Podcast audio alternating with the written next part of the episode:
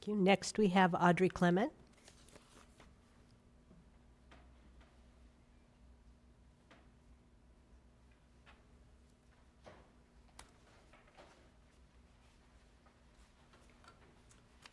Welcome, school board members, the superintendent, and staff.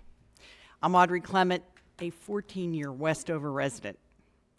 While I share the Westover community's opposition to the standalone scheme, I am dismayed at its preferred option, the integrated scheme, because it will require demolition of a building less than 10 years old. Not only is this environmentally wasteful, it also, once again, throws the county's commitment to historic preservation under the bus.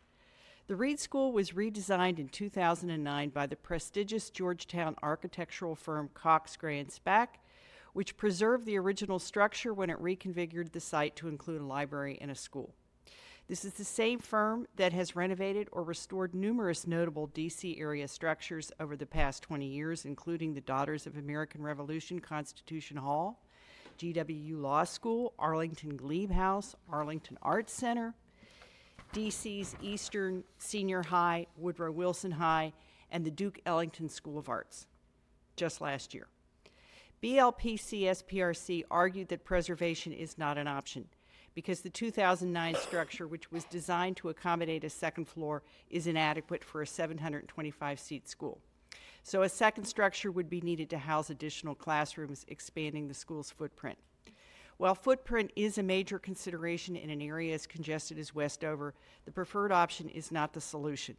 First, the four story structure itself is likely to prove inadequate in a few years, and when that happens, the county will have to build out. Second, the integrated scheme will impose a hardship on grade school kids by requiring them to march up four flights of stairs every day.